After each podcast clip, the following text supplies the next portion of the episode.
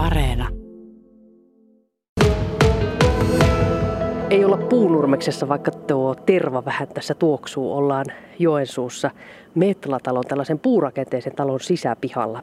Muuten oltaisiin oltu kahvilassa, mutta siellä vähän remontiäänet haittaa. Syy liittyykin aika lailla tuonne kahvilan uumeniin. Sieltähän saa leivonnaisia. Ehkä ei tästä kahvilasta kuitenkaan, mutta puunurmeksesta saa sellaista leivonnasta, jossa näpit on pelissä Kaisa Pihlainen sinulla.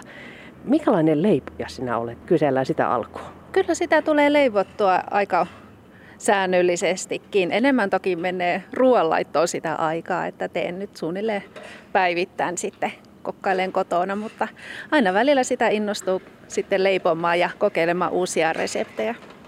Tämä resepti, joka siis on varsin voitokas, se on siis puunurmeksen oma leivonnan, niin tämä sinun tekemä resepti. Se maistuu mansikalta ja sitruunalta ja siinä on terveellinen pohja rukkista. Miten se syntyi?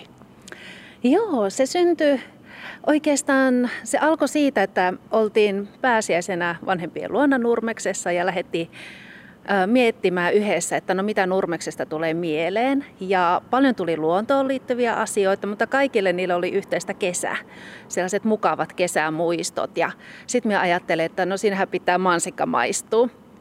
Ja sitten sen vastapariksi sitten sitä sitruunaa, raikasta niin tuulenvirettä sinne ja sitten rukinen pohja, että oikein tällainen kotoosa ja perinteinen maku.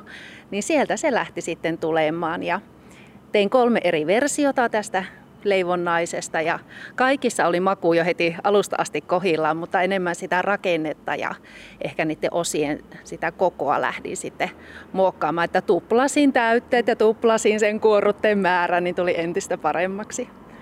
Eli ohut pohja ja paljon täytettä. Juuri näin, siinä on se salaisuus. Se, mikä tätä tuomaristoa, joka siis valitsi tämän sinun kehittelemän leivonnaisen voittajaleivonnaiseksi, ihastutti, niin oli se, että muotokin, muotokielikin tavalla tai toisella liittyy puunurmekseen.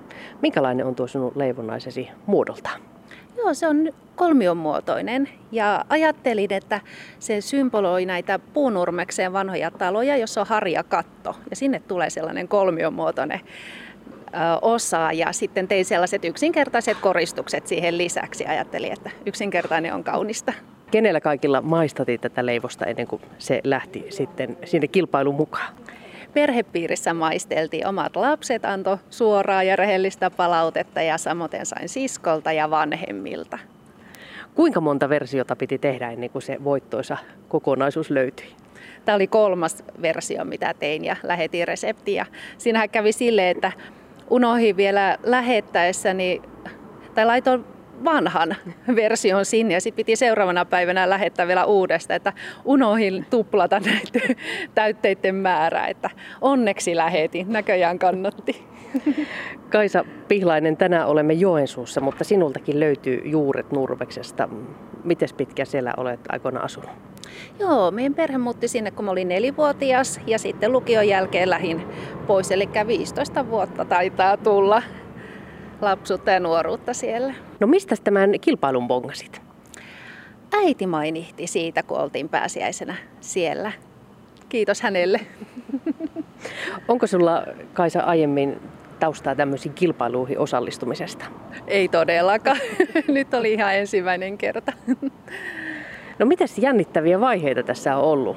Tämähän on ollut semmoinen kolmivaiheinen, eli ensin laitettiin reseptiä ja sitten sieltä valikoitui ne, josta otettiin sitten ihan maistiaisetkin ja siitä sitten voitto, niin miten paljon se on jänskättänyt tuolta kevät-talvesta saakka? No varmaan jännitys on tosiaan ihan hyvä sana, että heti kun innostuin tästä ja ajattelin, että mulle se on jo voitto, jos pääsee siihen karsintavaiheeseen mukaan. Että olin jo yllättynyt siitä, kun tuli tietoja.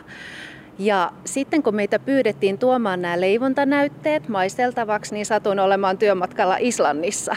Niin siitäkin ehdin saada vähän jo stressiä aikaan, että mitäs nyt kun minä en pääse tuomaan, että pyydänkö jotain muuta leipomaan. Mutta sitten saatiin tämäkin asia hoidettua ja ja sitten kun luin tämän viestin, että minun leivonnani on valittu voittajaksi, niin sanon suoraan, että kyllä siinä yöunet meni, että sen verran niin kuin innostui sitten asiasta. Ja, ja ajatukset lähti lentämään, että nyt on jo pari muutakin reseptiä tässä työn alla. No sinähän teet työtä ihan toisenlaisella alalla, mutta onko koskaan pätkähtänyt mieleen, että voisiko se ollakin se työ jotain leivonnaisten parissa olemista? En ole ajatellut tätä ennen, mutta nyt eihän sitä tiedä, mihinkä tästä jatketaan. Ihanhan se olisi pistää tämä leivonnainen suuhun, mutta se ei juuri nyt onnistu. Onneksi kuitenkin myöhemmin tässä kesän päätteeksi, kun vanhassa kauppalassa Nurmeksessa tapahtuu. Minkälainen merkitys sillä on, että sadat, kenties tuhannetkin pääsee sinun leivosta maistelemaan? No tokihan se tuntuu hyvältä ja reseptikin tulee vapaaseen jakoon, että kaikki pääsee sitä itse leipomaan ja tekemään omia versioita sitten siitä. Entä sitten tämä teollinen tuotanto, eli tähän nyt tulee sitten iso leipomo, pielispakari mukaan. Onko sinun näpit enää tämän jälkeen millään lailla siinä leivoksessa kiinni vai onko se nyt sitten leipomon, leipomon kädet, jotka sitä eteenpäin vievät? Itse en vielä tästä tiedä enempää, että meidän pitää jutella leipomon kanssa, mutta olen kuullut, että pääsisin sinne heidän tiloihin tutustumaan ja juttelemaan tästä, että sitä odotan kyllä innolla. No sitten vielä siitä pääaineksesta, mansikasta. Sitruunakin siellä on, mutta mansikka siinä ainakin värin puolesta tuntuisi olevan pääosassa. Onko sillä väliä, että onko se kotimaista mansikkaa, ulkomaista mansikkaa? Kyllä minä liputan kotimaisen puoleen ja vielä jos se on itse poimittu tai lähialueelta poimittu, niin aina parempi.